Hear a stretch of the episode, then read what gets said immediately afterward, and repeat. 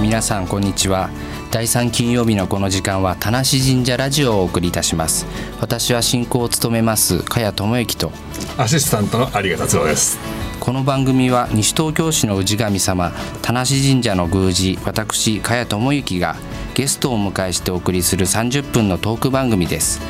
この町の良さを語り合いこれからの町そして神社の在り方をリスナーの皆様と一緒に考えていければと思います最後までどうぞお楽しみください本日は株式会社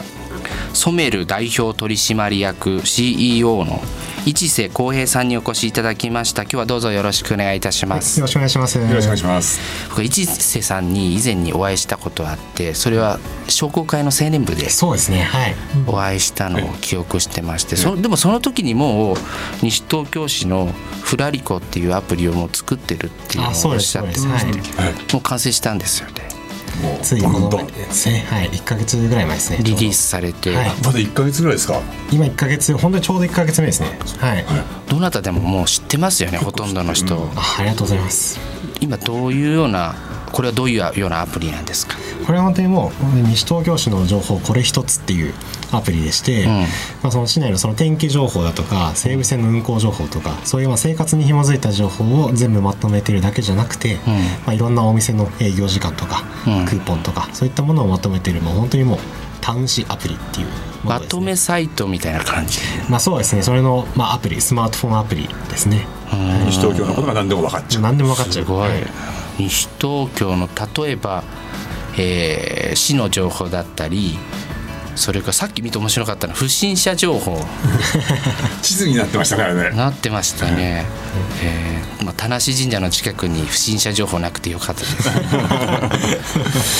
神社の情報も出てるんですか。神社の情報いくら出てきます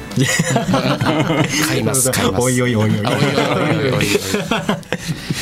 あとは、えー飲食店ですねそうですね、まあ、飲食店さんは、まあ、あの平均の予算とか、あとはまあ営業時間とかもちろんまとめてますし、あとはまあお店によってはそのお得なクーポンとかも発行されていますので、まあ、ぜひあの見てみてぜひ行ってみてください、はい、それは、お店の方がうちの店の情報を出したいって言ってそうですねはい、まあ、ご連絡いただければ、まあ、それ用のこう、まあ、会員のマイページみたいなものをあのご案内させていただいて、うんでそこからこうご自身でクーポンとかあとまあ求人情報とか、はいそういったものを発行できるっていう感じですね。あそのお店の人があそうですもう店長さんが、まあ、基本的には自分で、えーまあもちろんサポートはしますけども、はいうん今何点ぐらいクーポン今クーポンとかまだ全然ですけども、一応まあけ協力してその掲載してくださってる方は今100事業者さんぐらいはいらっしゃる形ですね。すごいね100そうですねはい。田無が多いですかひばりが多いですか田無とひばりですね。あ田無とひばはりいそうそうか、はいえーじゃあうちの神社も神社はそろそろそうですねいや本当にそろそろ、 温まってきたところなんでで神社は今、あの神社のとこ開くと神社のホームページにポンと飛ぶっていうふうになってますよねこのフラリコなかってらはましたいはつい載ってました、そうはい、でも、えーともっといろんな情報を出してもいいもう田無いいで神す社か単独のあもうぜひぜひあのイベントとか、まあ、結構やられてますんで、そういったイベントを大々的に PR することももちろんできますしすごい、はいあとね従業員募集あもうぜひぜひちょっへーとうちでやりましょうそれは。人数ちょっと足りてないんでお正月を迎えるにあたってああそれは大変ですね、はい、うんもう最悪、はいお願いしたいですそういうのもどんどん乗っけちゃうあそうですね、はいまあ、特に飲食店さんとかもそうですけど今本当にもう人手不足がすごくて、そうそうそうそう、ねまあね、やっぱり大手の媒体とかだと、まあ、月に何十万もかかっちゃうものなので、はいはいそれを今もう本当にもう月1万円っていうなんか意味わかんない価格で 提供していますんで、 ぜひぜひ、はいええ皆さん今のうちにっていうところですね、はい、仕事も探せるすですよねアプリってすごい、ねそうですね、はい、でお店のお得情報もあるしもう完璧ですね神社の情報もあって あそうかあと足りないのは神社の情報これはもかうこれからなですねはいこれからもう増やしていただいてそうですねあと特に今力入れてるところっていうコンテンツで言うとあとまあ本当にまあこれからなんですけど、今そのなんかトラブルマッチングみたいなものをやろうと思っていて例えばこう家の,、あの水道が壊れちゃったとか、うんそういった時にもうフライコ経由であの水道業者さんを紹介したりとか。あーそういう感じのことを癒着ね癒着いや言っちゃいけないそれは言あっちそゃれい言けっなちゃいいけないいろんな情報がフラリコに入っていて そうですねそこからまああのねその業者さんを探したりなるほど、はい水道っていうふう例えばなんか水ロースあなんかそうですねと水道トラブルとかああとそういうなんとかこ蜂の駆除とかそういうチェックをするはいとそのそこで業者さんが出てきてはいで簡単に電話できたりとかお払いって言えばお払いあお祓いって言ったらねだら東伏見じゃないですよね。危ない危ない危ない危ない危ない危ない。そういう生ふうにきしてとるけかばいいも しれない。それいいですね。蜂の駆除確かに困ってますうちの年に二回ぐらいもう私が駆除してますもん。あそうなんですあそうねなんもうそろそろ命の危険感じてて危ないですよ危ないですねフラリコ来年は見ます。 それまで行きましょう そうですねはいちょっと年明けぐらいにちょっとそれを完成させたいなっていう思ってましたですねあの有料コンテンツないんですかよくあるじゃないですか、あのねダウンロードするとアプリを課金みたいなあそれはないですねまあ事業者とかああと住民ですね市民の方にはもう一切お金いただかないっていういやもう課金しましょうよなんかないのかな課金制度みたいな なんか、なんかやりたいですね。なんかガガチャみたいなガチャガチャ一気に怪しい感じになっちゃった。まあ確かにだから、えー、と業者とか、まあ、神社であるとかいろんなそういう方たちが発信をしそうて、ですねはいうん住民の側は見ていろんないい情報を取られるもうそう ですね、はい、もう、もっとこう印象教師ってね、まだまだ知られてないお店とかたくさんあると思うんで。はい、こんなもんじゃねえんだぞと。そうそうあの嬉しい駅前の大きなチェーン店はなんか、ど検索してもすぐ出てくるあ、そうけなんでどす、そうなんですよ、はい。で今登録者が大体何人ぐらいですかえっと、ユーザーさんですか。はいは今千二百人ぐらいですね。結構すごくない一ヶ月だって1200一ヶ人月1200してはいた。そうですね、はい。すごいで西東京の人口が20今万二人十万人ぐらいなんで、まあ、まだまだですけど、はい。ただ、まあ、来年の一年後ぐらいには、まあ、一万人と。目指す一万人っていうところで。おおそれこねすごいですよねのくらいあったらすごいですねまあ結構すごいことですね、一万人いけたら。はい。あの外国語対応とかって将来的にどうなんですかあまあやりたいですねただまあオリンピックの時にどうなるか次第ですけど、まあこの市内の外国人の方5000人いますからね増えたそうですよねはい、まあ、もうちょっとこう増やしてはいきたいなっていうふうに思いますね、はい増えてますもんね最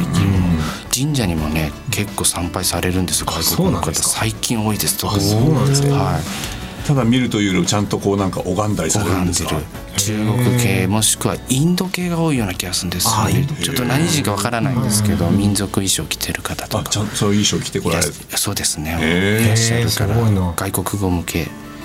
期待してますああいいですね、確かでに神社も外、えっと日本語中国語英そう語英語三カ国語対応してますからホーム ページが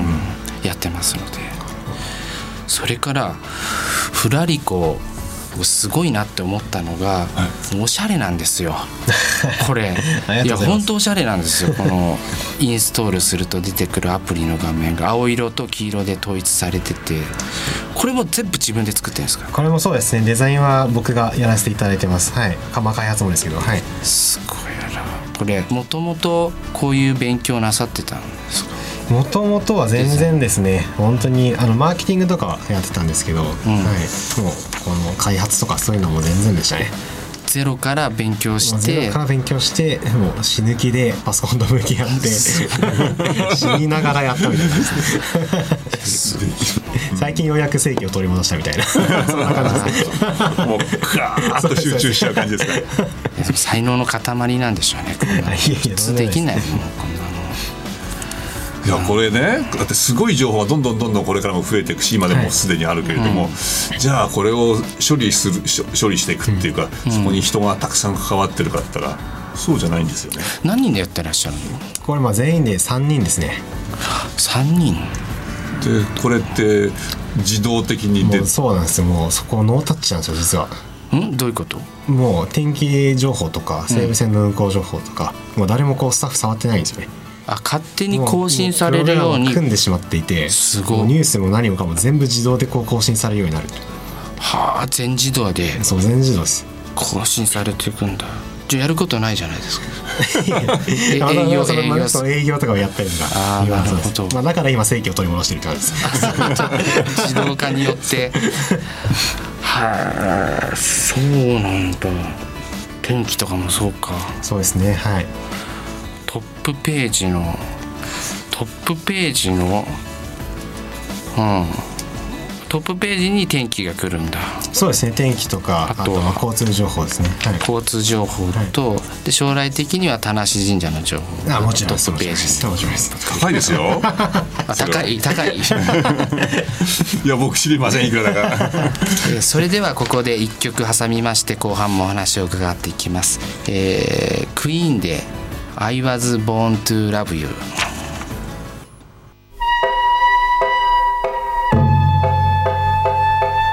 田無神社ラジオ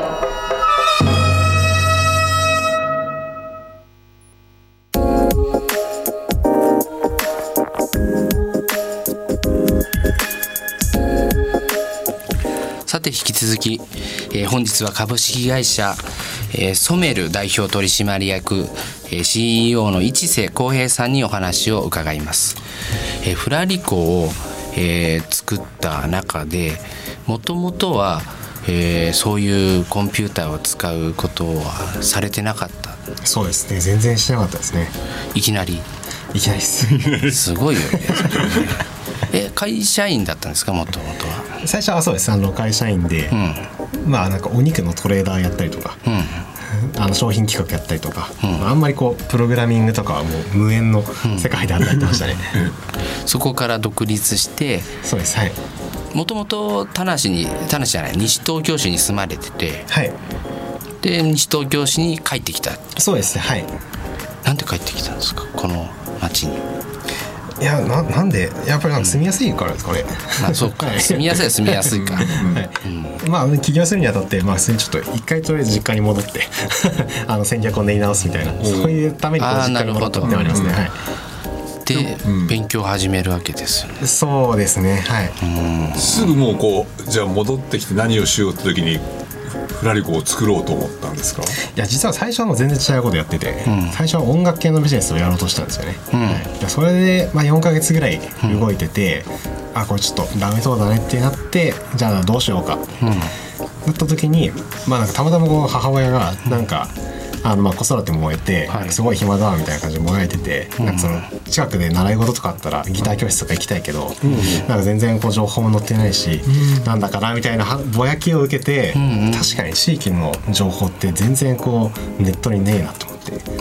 ああここって今なるほど後絶対伸びるし、なんていうかまあなくちゃならない領域だなっていうふうに思ったんですよね。なんでじゃあやろうっていうことで。おーは動き出したってことですねあ母親がぼやいてなかったらなんか全然違うことやってたかもしれないですねーあでもすごいなそこからゼロから作るわけだから勉強してやったわけなんだ。そうですねえ何年ぐらいかかったんですか結局構想からえっフラとリコ構想したのが本当に今年の2月なんでリリースそまれ2で月なんだあそうですはい本当にまあリリースまで8ヶ月ぐらいか1年であの全部収めたんですねそうですねはいい勉強も含めて勉強も含めてですねはいすごいできる人はできるんですね、はい で出身もずっと田無じゃ田無じゃないあの西育ちが東そうずっ京と西東京で西東京はいで生まれたのは生まれ生まれたのは生まれだけあのロサンゼルス っていうあやっぱイケメンは違う一回行ってみたいですよね LA 言ってる だけで田無いや田無じゃない田無田無って違うな西東京に帰ってきて、えーで学校はやっぱプログラムの学校に行かれたあ行ってないです行ってないです行ってない本当にもう独学で家で Google 先生に頼りながら頼りながら勉強して、はいえーできるもんなんですねいや早稲田の整形って言わせようとしてるん ですけど全然言ってくれない今の振りじゃ難しいかもしれないいやなかなか言えない言えないタイミングないまあそれで開発したということですよそうですねはいこれから作るアプリとか、はいフラリコ一本でいくのかそれともまた新しいのをどんどんローンチしていくのか一応やっぱりまあフラリコの中でどんどん新しいサービスを作っていくっていう形でですねあその先ほどのそフラリコ主としての、まあ、マッチングあのトラブルのマッチングとかもそうですけど、まあ、フラリコをもっともっとこう便利に使使いやすいサービスにするために、まあ、どんどん開発をしていくっていう形ですね。そうそうですね。ギター教室みたいなのがこういくつか載ってそうくるでっすていうね。のやっぱりが。もっともっと乗っけてほしいですし、いろんなお店の方に協力していただきたいですね。はい西東京市完成したスキーム作ったら他の市とかもやってくるもちろんです、もちろんです。来年の秋ぐらいには、ちょっと隣とか行きたいなっていうふうには思ってますね。あ東久留米とかもそうですし、ん小平とかもそうです小し。平とか、やっぱそうか、どんどん広げていくんね、ですごいですね。こそうこでで、すねそうか西東京で1万人、そしたらまたそれぞれこう出てきてさ東京都を網羅したら、したいですね。ではいきそうですよね、この勢いでいったら、やっぱりあのみんなそのあのお母さんみたいに欲しい情報がないよねっていうのはすごく多いですよね。それをまとまってないですからね、バラバラになってるから本当そにこは役に立つこう細かいところをまずは口コミとかいろんな形でこうつながってって、でそれをここのアプリにこううまくつなげて、そこでいろんな人がもっとつながっていくという、そのそうです細ねかいはい集める作業をはいやれれば、そうですね。はい。災害とかそういう時特に役に立つと思いますよそのちょうどあのこの前のあの台風の時にも、ちょうどそのアプリの中であの防災情報とかあと避難場所のマップでまとめたりとかあそれいいじし て、あのまあ、リリースさせていただきまして、はちょうどそれリリースの頃ですかい、リリースあのその台風が来たからリリースしましたゃんこの間の台風の時 そうです本当だはもうちょっと先だったんですけど、えーあそうだったんだ、でも役に立った人も結構いらっしゃるとそう思ですねあの西東京市役所のホームページがダウンしちゃったんですよねそう開かなかったですよねなかなかもう集中しちゃってたんでだと思うんですけど、はいえあ知らなかったそうなんですよそんれなでことまがああっうちたんのだところは、まあ、あの市役所さんはテキストだけですけどうちはそのマップで載っけたりとか、まあ、すごい分かりやすい感じで載っけて、しかもサーバーがダウンしなかったので それであのいろんな方に使っていただいたって形ですあやっぱそうやって情報もいろんな方法でこう手ら手に入れられるといざっていう時にどっかのためでもこう手に入るってすごい大きいだろうしーいや大きいですね本当にその大きいところがまあ死もあるかもしれないけど、このフラリコもあるってのはそうですね、まあ、そういう感じの位置づけを狙っていきたいでそすこにね FM 西東京もありまねす、面白いですねなんか市と連携できたらいいですねいいですねはい本当に考えてますねでこの後一瀬さんなんか予定があるようであ今日の話今日の 話この後 西東京市が主催するビジネスコンテストでまだその二次審査の段階ですけど、ビジネスコンテストあのキャベツさんを生んだ そうですね かの有名なキャベツさんを生んださんがちょっと参加させていただきますあそうえな何次審査まであるんですかえーとちょっとあんまり詳しく存じ上げて ないんですえ、けどうん、優勝するとどうなるんでしょ優勝するとなんか賞金もらえるのプラス、なんか四方飾れ飾れるみたいなうそうかうん写真によって、うんああそういうことだ、え3時4時になったらえ皆さんは聞けるんですかそれあそうですあのコール楽しかった多分やると思うんでえーじゃあちょっと見に行きます今年の3月でしたっけあれ2月か3月ですに、ね、はいコールとなしてその最終発表があったんです最終審査そうなんだ、そうですは行ったことない今度じゃあ見に行きますぜひなかなか面白かったですよあ面白そうですね確かに僕が残ってたらお願いします 絶対の俺残んなかったらええってなりますよ 見る目ないですね不審穴かってなりますから、ね、ちょっと田無神社の宣伝していいですか今日いのいです七五三の話ですかそう11月15日は七五三の日ちょっと忙しいんで私もそろそろ行かないといけないですけどまだまだちょっと時間がまだ時間ある3時なんですよ。えー七五三それから、えー11月20日20日は二の鳥、鳥の市でありまして、鳥の市夜のお祭りであります熊手のお祭りですから、えー6時ぐらいから、えー盛り上がってくると思いますので、ぜひお越しになってくださいそれから二の鳥の20日鳥の市に伴いまして、本殿拝観会をやります、はいえー東京都の文化財に指定されてますので、えー文化財ウィークとして本殿の拝観会やるので、えー6時から8時の間本殿の前に集合してください、えー本殿の彫刻を1時間ぐらいかけてご紹介いたします、はい結構長時間になります、えーもう全て田無神社のことがもう全部わかるっていうぐらい説明しますのでお越しいただきたいと思います、ね普段は見ることができないところですもんねあそこは。あ普段は見れないですね私も例大祭のお祭りの日しか入れないところを、えー文化祭ウィークだけ開放してご紹介しますのでそれがえっと20 20日20日の日はいじゃああのい二の鳥の前に前というか同じ時間帯同じ時間帯ににやらせていただきます、はいそれから、ええー、11月23日は、はいえーすいません正式な名称忘れちゃった僕、市シンとポジウムだかなんかおやりになるんですって西東京市と一緒に、はいえーコール田無総持寺さん田無神社の境内で、はいえー一緒にイベントをやります出店もいっぱい出るようで、へえ私も1時から、ええーコール田無で講演会を、えー小峰住職様とそれから指田、えー先生、はおい医者さんのお医者指様田先生と一緒に、えー郷土の歴史についてトークするので、ぜひ聞きに来てください。へえもう満席になってるかもしれないですけどそれは23日の土曜日祭日祭日13時からです13時からはい、はい、でお祭り自体は、えー朝の9時半からやってますその日にその日のあ忙しいですねそうですね。ぜひお越しいただければと思います。えーそれでは、えーここで一曲挟みまして後半も失礼しました。一曲三ね部構成もうこれで じゃなかったそれ二部構成ですからそれでもうお別れになっちゃうねえーそれでは最後にもう一曲聴きながらお別れです、えー曲は、えークイーンで「ボヘミアン・ラプソディ」えー改めてご紹介しましょう本日は株式会社